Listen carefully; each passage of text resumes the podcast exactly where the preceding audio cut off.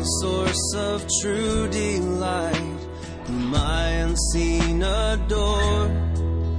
Unveil thy beauties to my sight, that I might love thee more. Oh, that I might love thee more. You're listening to the weekly podcast from Fort Worth Presbyterian. The following message was recorded live from our sanctuary. Our prayer is that this message would nurture a joy for loving God and loving people in you as you listen. See my bleeding dying. The scripture that speaks to us this morning is found in Romans chapter 6, verses 15 through 23. Those reading from the Pew Bible will be found on page 943.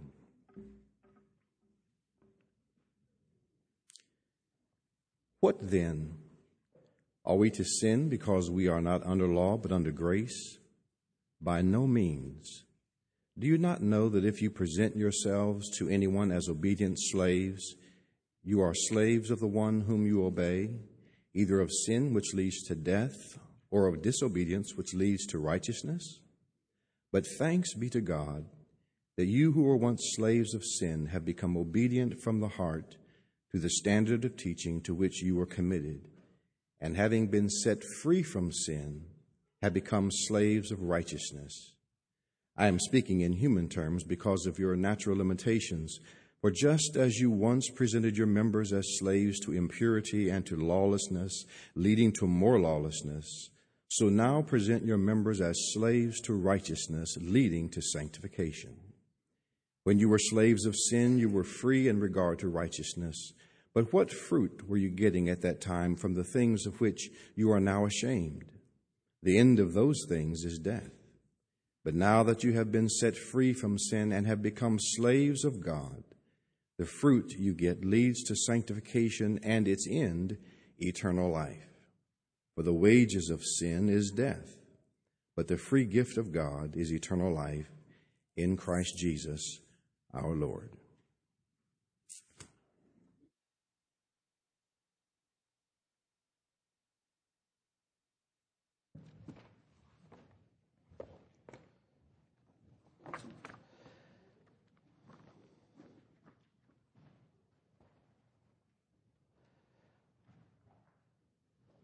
I think I gave this illustration some time back, but it's, it's so appropriate for this section. I'm going to give it again. So, those of you who don't like bugs, I'm sorry. Um, there's a, a wasp of the Hymenoptera family that there's several wasps that prey on spiders. But this particular wasp of the Hymenoptera family does a, a pretty unique thing uh, to the particular spider that it uh, attacks. It first it targets a spider and then uh, injects its venom, which immobilizes the spider. Then it puts uh, lays some eggs on its abdomen. So everything's fine for a few days. Nothing seems to be any different for the spider. But the eggs, as, they, uh, as these little larvae begin to exert their influence, they secrete a chemical that literally changes the uh, makeup of the spider. It changes the DNA of the spider, it changes its whole direction. And so, this spider, instead of making its web, it begins to make a cocoon. And in, in, fact, it's interesting the word that's used, uh, the, the title of the article is How the Wasp Enslaves the Spider. In fact, the picture, it shows the normal web on the left, it would be your left, you know, normal round web. And then on this one, it's the web built by an enslaved spider. That's the word of the biologist in describing it. And this web has three or four huge sections that come together in the middle, much stronger by these central sections, and in the middle hangs a cocoon. Spider, instead of spinning a cocoon, I mean spinning a web so that it can catch food, actually spins a different kind of web and puts itself in the cocoon, it becomes, as they say, an ideal wasp nursery. It becomes a custom built home for those wasp larvae. And they not only feed upon the juices, but eventually they eat the spider whole. It becomes their first meal and their protection against the elements in this cocoon that the spider has woven for it. As it ends talking about devouring it completely when fully absolved, he ends by saying, So much for gratitude.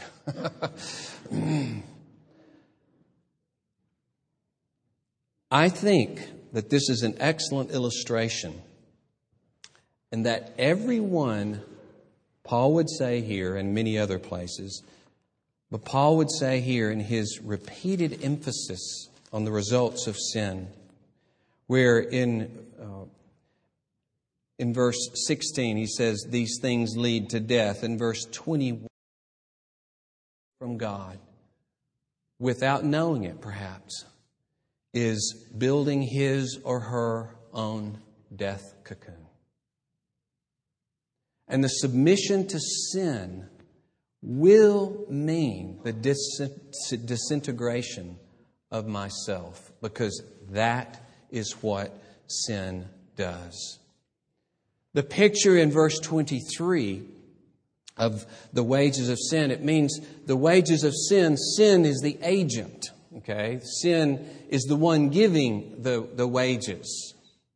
And so the idea is that sin is a ruler giving to those in his army what they have learned. Wages are the soldier's pay, and so sin is making the payment death. This is certainly the worst wages anybody ever got paid. Death, then, is sin's final payoff. Talk about a year end bonus death. Death certainly will kill you. I mean, sin certainly will kill you. And death is not just the end, it's the secret goal, you might say, of sin. The life which is not controlled by Christ and falls victim to sin is headed for sure toward death. Paul underscores it again and again, even for these people whom he says have been delivered from sin and brought into relationship with Christ. He continues to hammer that so that there's no looking over the shoulder, there's no uh, looking back thinking that maybe the situation is not so serious. And he is urging them to only give themselves up to Christ. Charles Hodge says death is the absolute loss of the life of the soul, which consists in the favor and fellowship of God and conformity to his image. There's life, being in the favor and fellowship with God and being conformed to his image. And of course, a life lived in rebellion against God, a life lived refusing God, is rejecting all of that. It's an abiding separation in the end, the complete ruin of human existence because we are made for God. And as we've said so many times, we, uh, what we say we want to be apart from God, we will have in the end. If that's what we want, we will surely have it. Morris says sin finally leads to the loss of everything that can really be called life. And that occurs progressively here. It occurs in relationships. It occurs within our own psyche. It occurs in society. And there's this final absolute manifestation of it in the judgment of God. And so you and I must keep clear in our head the nature of this enemy the nature of Satan who is drawing us into it, the nature of his effort toward us. And of course, the sense of people and our own sense that we make and say we experienced at one point is that we were free. Uh, interesting and, and rather uh, tragic, of course, not rather, but infinitely tragic, that a, a person like you or me, dependent upon God, would declare ourselves independent of Him. When He gives us life and breath and everything that we have, He's only, the, only reason we're here, we're creatures, okay? We've been made by God. And for us then to say we're independent of God is certainly one of the most pathetic things. For me, as I've said for so many years, that I'm my own man, I'm independent of God, I'm free. We're never more enslaved, of course. The minute we declare our independence from God, we immediately are enslaved to deadly, deadly powers. And of course, the characteristic of bondage to sin is that the one who lives in sin thinks himself free, thinks himself his own master. And interesting that in the history of the world, Christians have been declared as even at times subhuman because they give up themselves to some supposed God. How demeaning. Instead of establishing yourself and glorifying yourself and putting yourself forward, that you would degrade yourself in obedience to a God. And of course, that becomes our glory to be in relationship to this God who made us for Himself. That's when we become most human. That's when we take on our kingly and queenly attributes. The more we become like Him, the more we look like the vice regents of creation for which we were made to live in dependence upon this God. It is our glory to live in dependence because that is what we are dependent. And obedience to sin, as he says here, talk some about the death of sin, but now, this, this slavery of sin, as he talks about our devotion to sin, he keeps emphasizing the fact that you're a slave of the one whom you obey. And the thing we have to constantly realize is that when I turn to sin, I'm turning to sin to depend upon it as my God, as, as my life.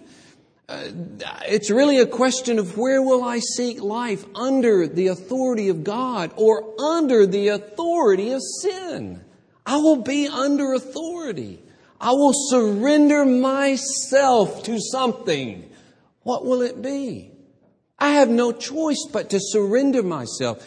And here's an Adam and Eve and all in them by nature. We have surrendered ourselves to sin by not relying on God and trusting in Him, by not adoring and admiring, praising and worshiping and giving ourselves up to Him, we give ourselves up to something else, another power. So it's that stark reality that helps us many times clear our heads, realize the, the huge situation of what true obedience is and what sin really is and what it really seeks in my life. The demeaning act of adoring and worshiping that which is in rebellion against God and rejecting the glorious God who made me. It's interesting, he says, the only thing we're really free from, in verse 20, you were free in regard to righteousness. And as Origen says, this free really means alien to righteousness. Yeah, that's what you were free from. Free from doing anything that's right in the sight of God. Free from being like God. Free from enjoying God. Free from trusting God. Alien to righteousness. And so, this submission of ourselves to sin as a king or as to a military commander. It's the acknowledgement of a superior power and authority. That's really the place we put sin in if we turn away from God as a way of life. Retreating that as our superior And we're saying, Give me life. Give me significance. Give me meaning. Give me fulfillment. And the, tr- the truth of it is, we all have come from that place. We all are blind to the glory of God. We all, Paul says, there is none who seeks God, not one righteous. No one understands. Chapter 3. All have turned aside. Turned aside to what? When then he, he goes on to, as you know, there in chapter 3, to talk about all the nature of our sinful actions. We, we've turned aside to idolatry. That's chapter 1 of Romans that we did not uh, thank God, we did not acknowledge God as creator, but we turned to worship the creation. We turned and made idols of this world. We turned to something other than God and called it God. And so sin pays regular payments of shame, as Paul talks about here, and death increasingly till finally it takes our life completely. When he says, What good or what fruit were you getting at the time, that time from the things of which you now are ashamed? Generally, the idea of fruit is good. And so he's basically saying, as you look back on your life, as you look back on that path, what good was coming from it? What benefits were coming to you or to those around you? And here is Paul calling them to consider those things, to keep sensitive about these issues, so that we always are giving ourselves up to the grace of God.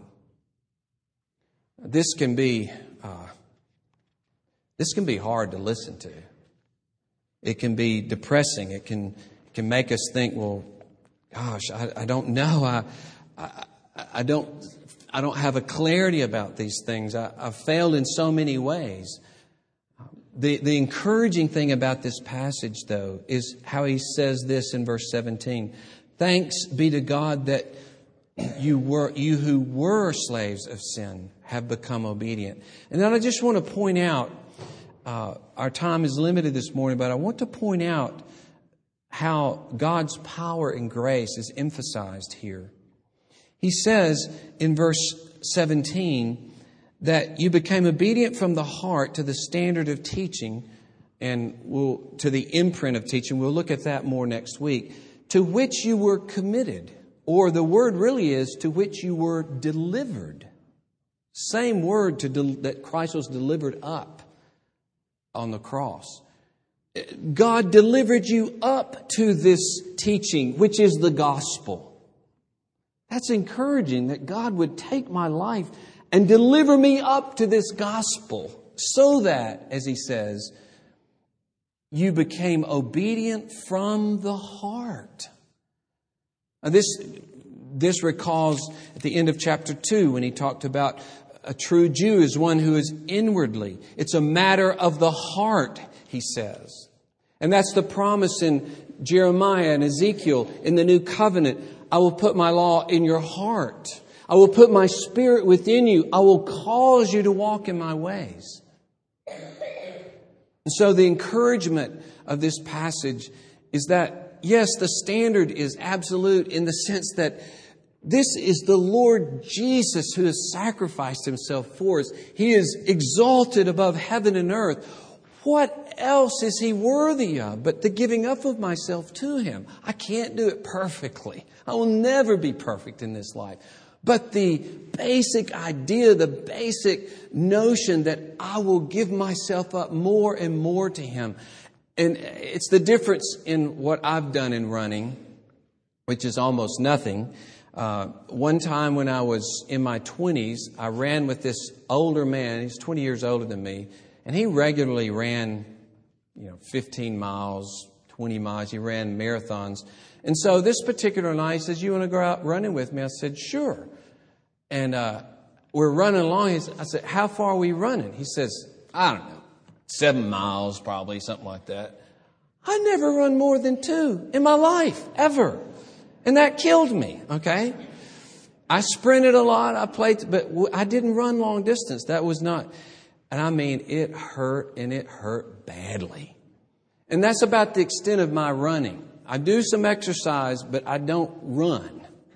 That's just not what I do. I, I do some aerobics, but I don't run. So my training for running could be said to be almost non existent. And I'm not shooting for anything. Some of you ha- have and, and are training for marathons or more, Ironman, this kind of things. So you give yourself so completely to it. We see that's the idea here. Not out of a joyless obligation, but because of the amazement that we have over the Christ who has given himself for us. And the glory of this one who would sacrifice himself, though he himself is a king, and now he's exalted at the right hand of God. How worthy is he? How worthy. I think of Psalm 29, and this, of course, long before Christ revealed the Father in a whole new way. Ascribe to the Lord the glory and strength. Ascribe to the Lord the glory due his name. And that's what it is. The glory of Christ due his name. But how does it happen? He delivers us up to this. And then the, the further passage, you were set free from sin. I didn't set myself free. You were set free from sin. And you've become slaves of righteousness. These are all passages that what God has done for you. He set you free. He made you a slave of righteousness. He made you a slave of His covenant faithfulness. He made you a slave of the revelation of the death and resurrection of Christ. He made you say with Paul, for me to live is Christ. And I know of no better passage to close with in that explains or, or, reveals even more of what this process how this process worked as 2 Corinthians chapter 4. After saying that the God of this world has blinded the minds of unbelievers to keep them from seeing the light of the gospel of the glory of Christ, who's the image of God. You get the picture that the glory, like the sunrise, is there, but they're blind to it and they can't see that glory of Jesus that's revealed in the gospel. And, and there is a, a great picture of what the gospel is. It's the gospel of the glory of Christ. It's the good news of the beauty and majesty of Jesus Christ. And then he says, For God who said, Let light shine out of darkness. So he goes back to Genesis 1 to the very first day of creation when he said, Let there be light.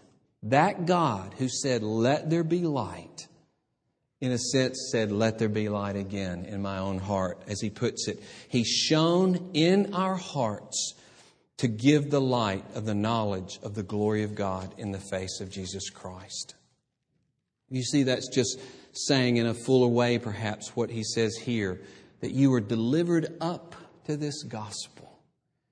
You were, you, he shone in your heart so that you could see the beauty of Christ. And seeing that beauty, you long to give yourself to Him.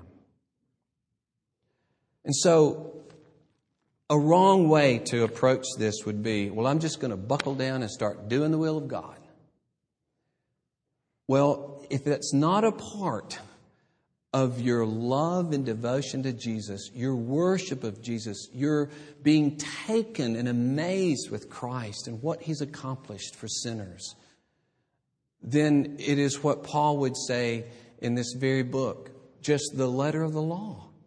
Just the letter of the law and not the Spirit. Not the Holy Spirit renewing us so that fundamentally we are in awe of Jesus Christ. We are in awe of Christ and we want to give ourselves up to Him.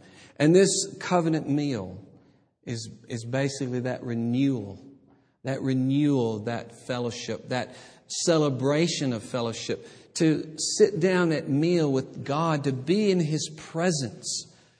It, we read of how the elders were there in the presence of God on the mountain in Exodus. and he smiled upon them. His favor was upon them. And here, in an even more intimate way, we are in the presence of God through the precious work of Jesus Christ.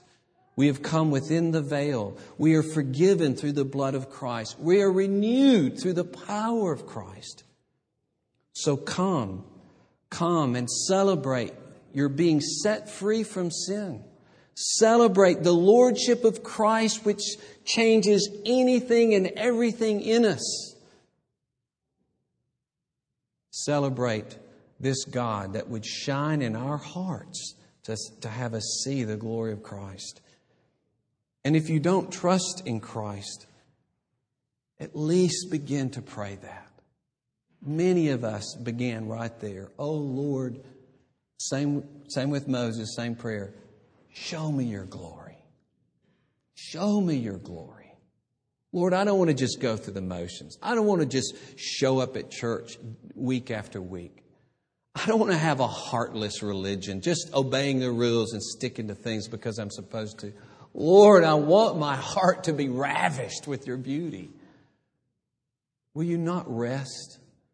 And of course, we'll constantly be praying that because we, we can never constantly be ravished. But that's at the heart of these things, being delivered up to the precious good news of Jesus Christ. Let us pray.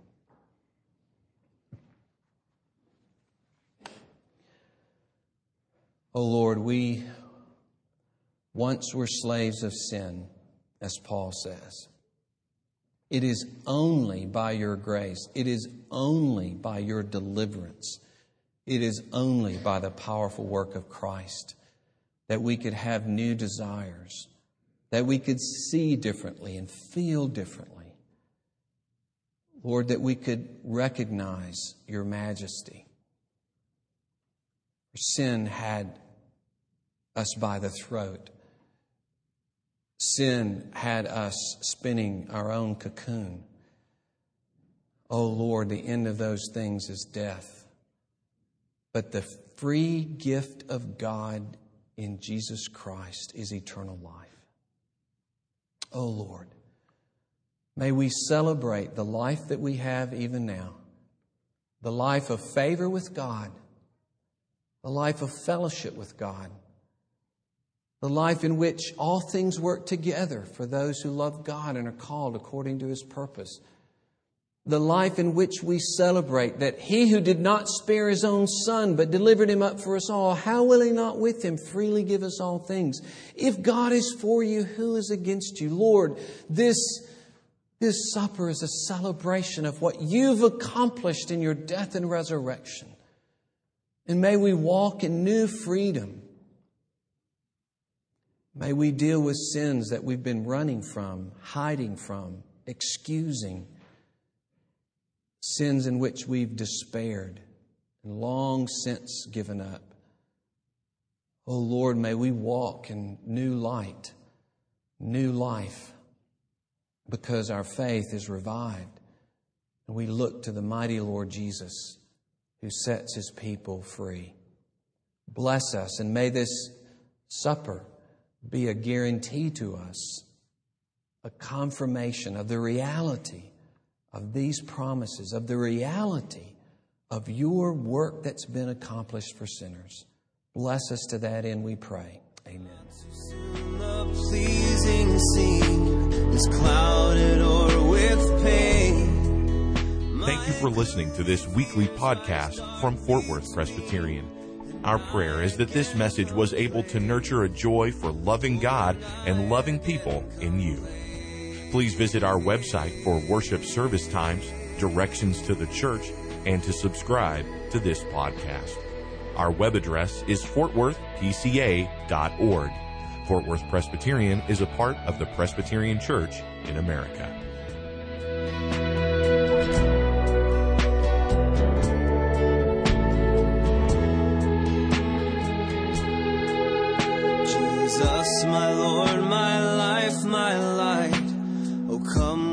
Blissful ray break radiant through the shades of night and chase my fears away Won't you chase my fears away?